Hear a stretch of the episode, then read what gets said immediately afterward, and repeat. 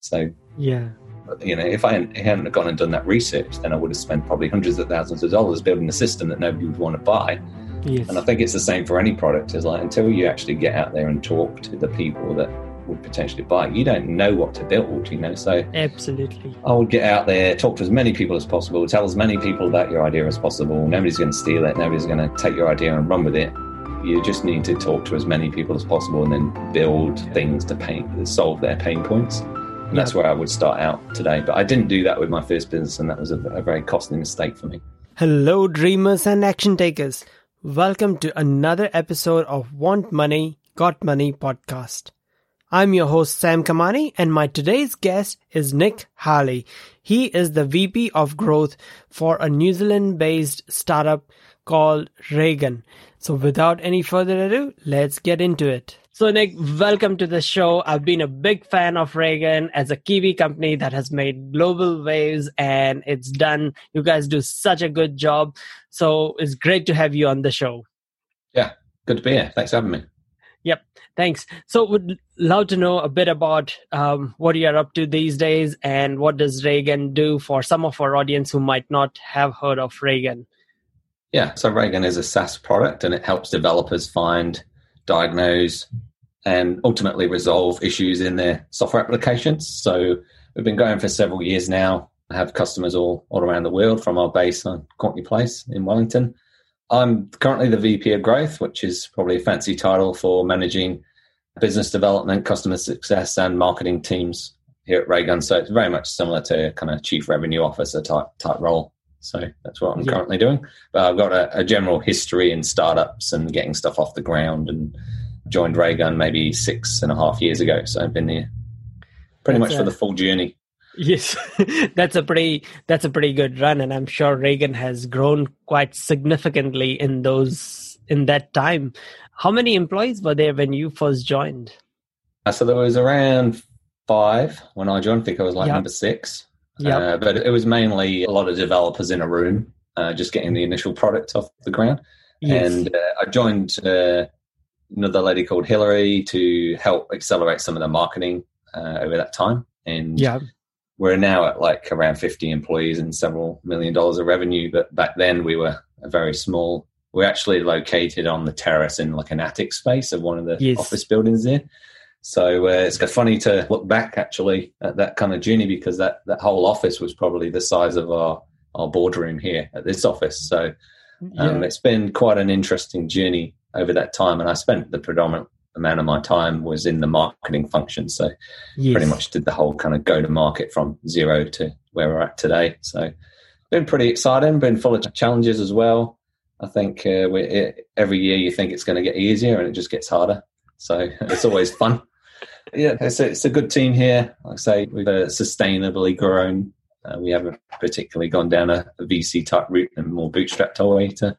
Yeah, uh, I think we're we're relatively successful uh, in that we've, yes. we've, created a product that's uh, grown considerably over that time, but it has been quite a journey of the ups and downs, the roller coasters of startups. Absolutely, uh, would love to dig in a bit more onto the VP on the growth side and the marketing yep. side for SaaS products. But before that, I would love to know a bit more about your own personal journey. How did you get into startups? It's it's like maybe when you started, it wasn't the standard route, and probably it still isn't the standard route for most of the people on this planet. It's not how people yeah. think that yeah. one day I'll go and start a startup. They most people take the, the traditional route of going into becoming a professional or service industry or something like that. Yeah, so how did you get started? Uh, yeah, like most people, I fell into it, but it's an interesting story because my initial career path was I grew up in the UK, left school at 16, and then became a, a plumber in the construction industry. And I did that yes. for around 10 or so years. And then ultimately decided, I think I was about 25 or so back then, I went backpacking uh, for yep. about a six, seven months. And whilst I was on that kind of backpacking route, obviously grew quite a lot personally as a person. But my, my kind of realization was that I didn't really want to go back to, to doing what I was doing. And I was mm. reading all these entrepreneurship books of people like in Dragon's Den in the UK, that TV yes. show. But like Shark Tank. Shark Tank in the US, yes. yeah. And there was a bit of a odd situation because I was backpacking the world, but I was reading all these Richard Branson uh, books and all this stuff about entrepreneurship and yes. wanted to fundamentally get into that world. I didn't really know how.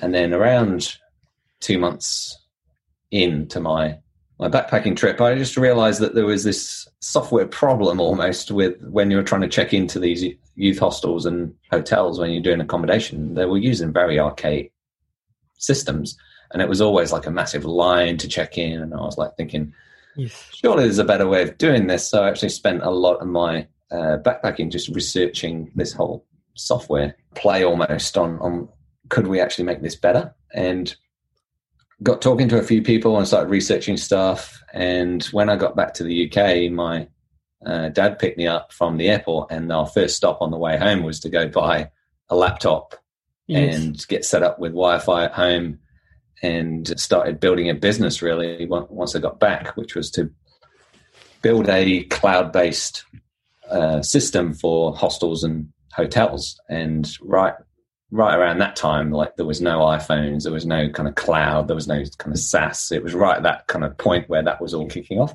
And I remember when I was trying to find contractors to help me build this that I'd sketched out in a book basically. There was a real kind of debate around should it be a desktop based software or should it be in the cloud? And they were all going no it's all about web based that's where the future is going. So i was like okay so we, we built that. And i used a set of contractors to build that business. Yep. And ultimately ran out of money to keep developing it because I was using these third party contractors, didn't have a technical co founder at that point, and learned a lot of lessons doing yep. that business about how to get a business off the ground. And there's probably some other stories we can dig into. But essentially, after I'd built that business and realized that I couldn't scale it any further, I, I ended up selling that business and moved over to New Zealand around that time yes. and wanted to get more involved in startups. I think I was in such a rush to find an idea, find something to put my time into that I, yes. I needed to find other people and get yep. involved in entrepreneurship here, here, in New Zealand. So I, I, got involved in the startup community and went to all the meetup groups in Wellington and yes. started to get networking basically around, around town and, and, meet new people. And yeah. out of that found a few uh, businesses that I could help and, and, try and get off the ground. And yeah, probably did two or three where I was trying to help just get them to market. But after that kind of period, I think we got to the point where my partner Amy and I sat down and she was, I was kind of going like, I'm just trying so hard to find an idea that we can just take off. And, and we got to the point where it's like, you just, we should stop trying to force it. Yeah. You, you can just use your skills, go help another company scale and, uh, and get to market. And so at that that point, it's timely that that kind of Raygun kind of came along. Um, yes. I, I, knew JD in my network, and uh, he's a CEO. And we got talking and just thought, yeah, this is the type of business that I reckon I could add some value to because they're mm-hmm. globally focused. They have a tool that I could see scaling. Like it seems a good opportunity. And at yes. that point, I was more of the opinion of I'm going to spend a lot of my time and effort putting my heart and soul into something. I want to believe in it. And I did believe in Raygun at that time. And yeah. it turned out to be a good bet and a good fit for us because I think with, with the founders over that time, we got very similar views in the world and how yes. to scale a company. And then, yeah, after that kind of marketing uh, focused role, uh, being director of marketing for quite a long time, I then moved into uh, this this current role around nine months ago now. So yeah, I'm going pretty well on on scanning out the team, and my role has morphed into more like finding the right people, bringing them into the company, and that type of thing. So it's quite a long journey, uh, yes. but it's not traditional. I didn't go to university and learn any of the stuff. I'm more self taught and learn by doing. But I think that's the beauty of entrepreneurship, isn't it? Really, like Absolutely. people come from all walks of life. Yes. Um, get involved and, and create something really. So yeah, that's where I'm at today and you need that diversity because to me diversity is not only gender and skin color. It yep. is a lot more than that. It is also your background and your thinking and everything pretty much and the skills that you bring because you do need that diverse set of skills to build and grow a company. The other question i had was i have seen a lot of entrepreneurs they're really good at selling. What was the first thing that you sold Oh, the first thing I sold. Good question. It depends how, how far you go back. I think like anything in the, in the business world, my first kind of foray into sales yes. was selling that hostel software. Yeah. Because it's a an interesting story. I mean, when when I was building, I had something, and I, I went to a hostel management kind of unconference in uh, Dresden in Germany. I just decided yes. oh, I'm going to buy a ticket. I'm just going to go, yeah. and uh, just turned up and started talking to all these people in this industry that I didn't really have much experience in, and had convinced them on why they should look at my software versus what they were currently using, and got quite a few leads out of that, and then. Uh, demoing to those people and pretty much falling forward trying to trying to sell that thing and learn as I was going was was quite an experience but yeah yeah I think sales is fairly straightforward once you understand the fundamentals that you're you're a consultant basically for people's problems, and then you exactly. have to exactly solve what their pain they're going through with your solution, and then you yes. just basically take them on the journey to like, I'm going to help you solve it, and and that's the yeah. best way to sell. You said it, hundred percent. If you were safe. For example, if you're starting now or if you're a founder starting a SaaS product now like that in that industry, I have actually two people who have approached me recently and that, hey, how should I grow my SaaS product? It's in the hotel industry. Yeah, what yeah. advice would you have for them? Yeah, the, the mistake I made was that I built my first MVP and went out trying to sell it without really talking to the the customer. Um, yeah. And, and, I think like a lot of these startup method methodologies around how to build an MVP and how to get stuff off the ground. The most success, successful ones are the people that had a very tight feedback loop with the, yes. the end customer. And so if you don't actually talk to the people that you're going to sell it to, then you'll build the wrong thing, basically. Yeah. Uh, you won't solve the need and the, the problems they have with your product. So getting out there uh, and going to talk to people is the main thing. I had a similar um, experience where I actually had an idea for earthquake proof shelving for like supermarkets, so all the stuff yes. didn't fall off the floor. And then I went out and, and, just went around various supermarkets and said, "Can I talk to the manager?" And they were like, "Why?" And I was like, "I'm just doing some market research for an idea I've got." And they all told me, you know, like we wouldn't buy it because we got insurance. So yeah, you know, if I hadn't gone and done that research, then I would have spent probably hundreds of thousands of dollars building a system that nobody would want to buy.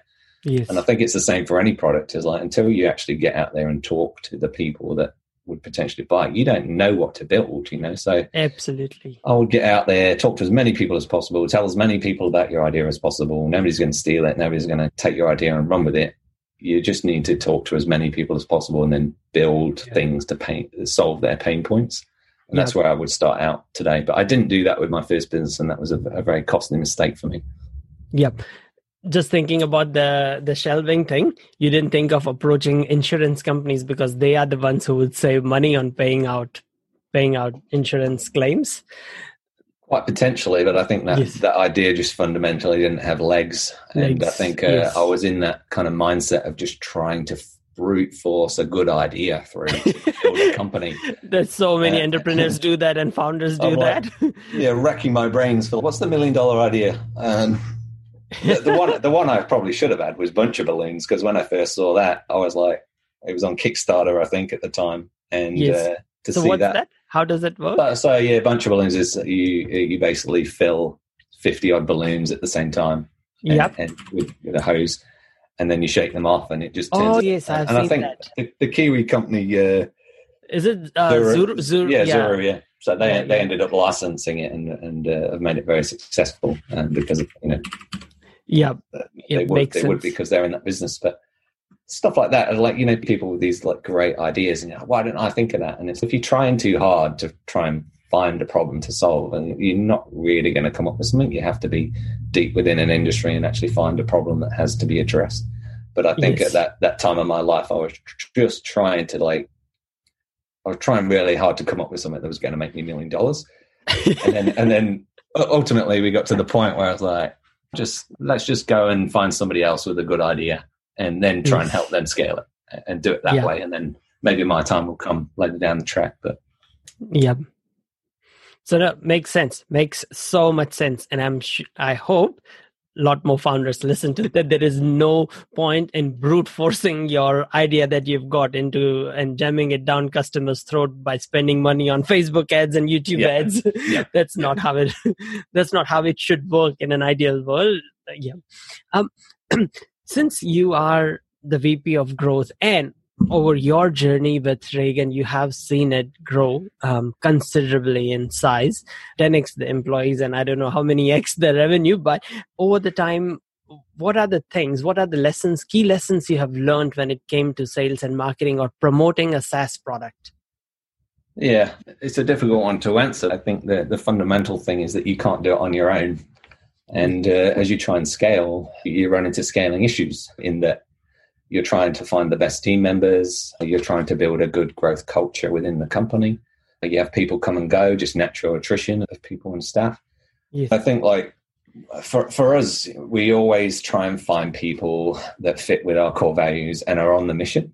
We call it like the Raygun rocket ship, just because we've got this space reference going on with our, yes. our brand. But if people aren't fundamentally on that journey with us, then usually it doesn't work out. And uh, we just try and find people that are very motivated and almost entrepreneurial in their own mindset, in that they're going to come and solve problems. Because at all points, when you're trying to scale, you will come across problems, and everybody needs to just be problem solvers that can can solve problems on their own. And that's probably where my role's morphed into. I'm I'm no longer kind of the doer, which has been hard for me to start to delegate more and, yes. and be more the one who solves problems and roadblocks for people, but you need to fundamentally have good people that you can rely on and trust. And then you scale your business by bringing in the expertise you need because you don't have all the skills yourself. Can I be the dumbest person in the room? Like that's success to me. Can I yes. go on holiday for two weeks at some point and everything just operates really well? That's success for me, but it's not that easy yeah. to get to that point. But you have to build the resilience in the company and the team so that they can fend for themselves and do it on their own. And so you show, teach, delegate tasks, stuff like that. So you almost make yourself redundant in a sense, but it, it never happens that way because there's always stuff to do. There's always new challenges to solve. But I've always been been taking the approach of who can I hire that's the best person around at that particular thing, bring them yeah. in, make them own stuff, um, and give them kind of freedom to explore, make mistakes. Yeah yeah makes sense. Makes sense. What's the the number one challenge um, for Raygun this year or that you've experienced this year? Well this year is pretty easy right? With the whole covid situation in the world um, you've seen people's what yeah, how would you say it? They're kind of they've got more resilience to buy stuff i think. Like we've, we've seen our kind of conversion rates fall slightly and we're quite lucky in that we're we're not in one particular industry. You're going to be a lot more effective if, if you're in like travel or tourism then your yes. revenue is going to fall off a cliff we've been quite diverse in our customer yes. set and and most of our revenue like 90 92% i think is offshore um, with most of it in the us yes but we haven't seen a particular fall off like we've seen some customers in certain industries uh, like tourism and stuff have to cut costs and stuff yeah. But generally speaking, I think people are just uh, in a state of flux and they don't really know what's going to happen yeah. for the rest of how, how long is this going to go on for? What kind of uh, position is it going to be in a year? But I, I, guess we're quite lucky at Raygun in that we haven't had to make some of the cuts that other companies have had to cut because yeah. we're we're we're built on a very sustainable base. Like yes. we're cash flow positive most of the time, and uh, we've run the business very sustainably over time, and that's that's played to our advantage at this time, where we haven't had to probably make such drastic moves as other companies have. But yeah, that's the key because in my role, you're looking for growth, and then yes. the, the, current climate is is counterintuitive to growth right now. So you just do your best. I would love to know a bit about Raygun's journey because since you've been there since the start, did you guys ever raise funding? Or I think you guys did, right? Early on? Yeah, yeah, we did an early early seed round yes. with some investors there, but we haven't really needed to go after after the seed round. Yes, but you know, like each to their own. Like people can go either direction, and there's oh, no necessarily good or bad path. Um, it, it yes. depends whether you want hyper growth or more sustainable growth. Yeah, um, and, and for us, it doesn't mean that we might, we, you know, we're never going to raise money, but right now we haven't really needed to. uh, which is a, probably a good position to be in. So oh, we, they raised some initial money uh, because yes. the company was called Mindscape previously, and they sold .NET tools to uh, developers, and then Raygun just happened to be one of the tools that got built, and then yes, pretty much once we launched that product, that's when I joined the company. The revenue was pretty low for the Raygun product, but Mindscape, the business, was already operating um, quite a healthy business at that point. point, and we raised money. And then, due to the rapid rise of Raygun and the success of it, people kind of forgot Mindscape owned it, and we changed the company name pretty much over from the Mindscape to Raygun. So we focus fully on Raygun these days, um, rather than those Mindscape products that people might remember. What happened to all the old Mindscape products? Did you guys sell that part of the business out? Did you just close it down, or is it still going?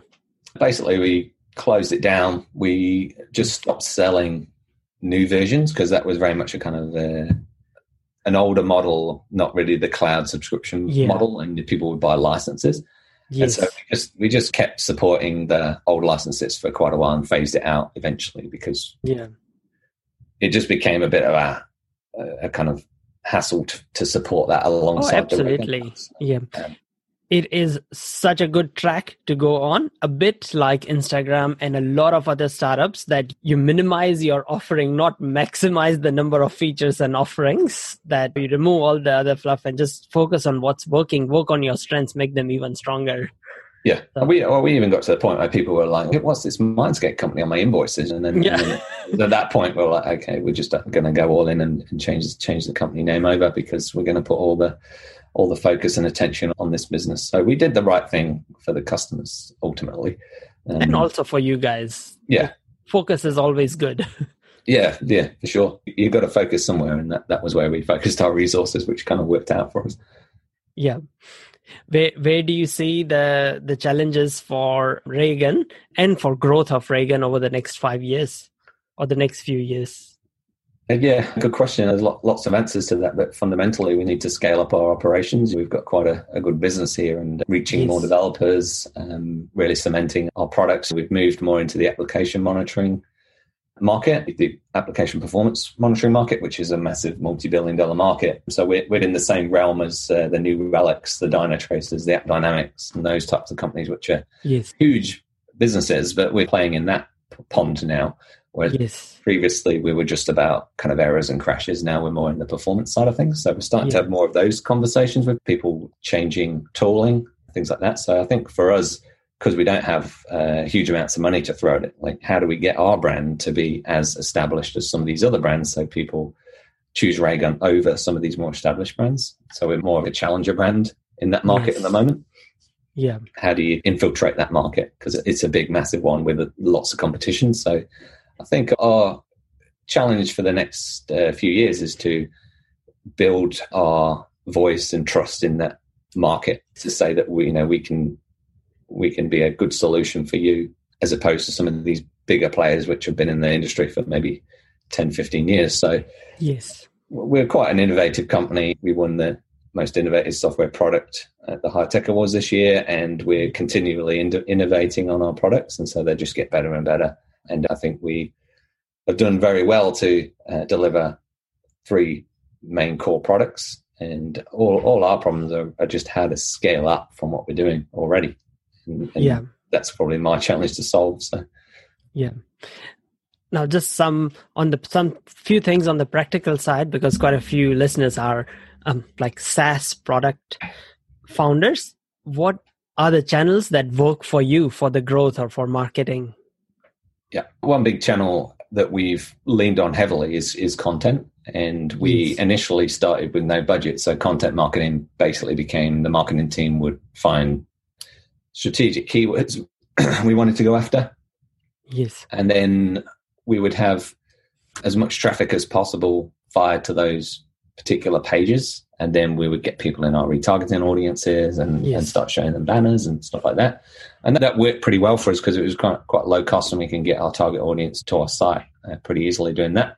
So we did that for many years, and then our content's really expanded into doing panels, tech panels, uh, writing write ups of that, industry insights, uh, podcasts, webinars, all, all, types of stuff that is still content, but we try and frame our, a lot of our messaging around how we can help people and developers and technical people to give them a bit of thought leadership. And I think when you're marketing to a technical audience, they want to be almost like educated, and, and that's the best way to get to them um, because they don't like traditional forms of marketing. So yes. things like chucking a load of social uh, posts up and stuff don't work that well for us. We have to educate people on why they should use, why does Raygun help, how can we help solve some of your problems as a CTO or a VP yeah. of product.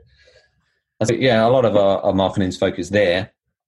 We're trying to also make sure we minimize our pay-per-click type spend, especially at the moment with a lot yes. of the kind of COVID. So people's social feeds are filled with other stuff rather than um, them caring too much about your product. So yeah, shifting some of our spend over to other activities and, and being a bit more pointed on our messagings around cost savings and yeah. kind of tools and trying to be quite realistic in, in the market about what people are expecting to see and, and what they want yes. to solve right now uh, would be where we've positioned it. But content is fundamentally it's like one of my favorite channels because I feel like it compounds over time. Like it does. The, the, it is more, more, like farming. Yeah, the, the planting more you, fruit trees. the more you can produce, the more it can just keep delivering uh, month after month. Whereas if you do yes. more cam- campaign based marketing, yes, it, it's like a spike, right? So you might spend some money in September and you see a spike of like October, November, and then it's gone away because you've stopped spending the money, you've stopped injecting yes. the money in. Whereas content and things like organic SEO provide you a much more comfort because then you can go if we stopped all our paid activity for the next few months we would still keep rolling in trials and uh, sales inquiries. We still get trials and sales inquiries off, off content we published two three years ago. It just keeps delivering and so i think that's pretty cool one for me.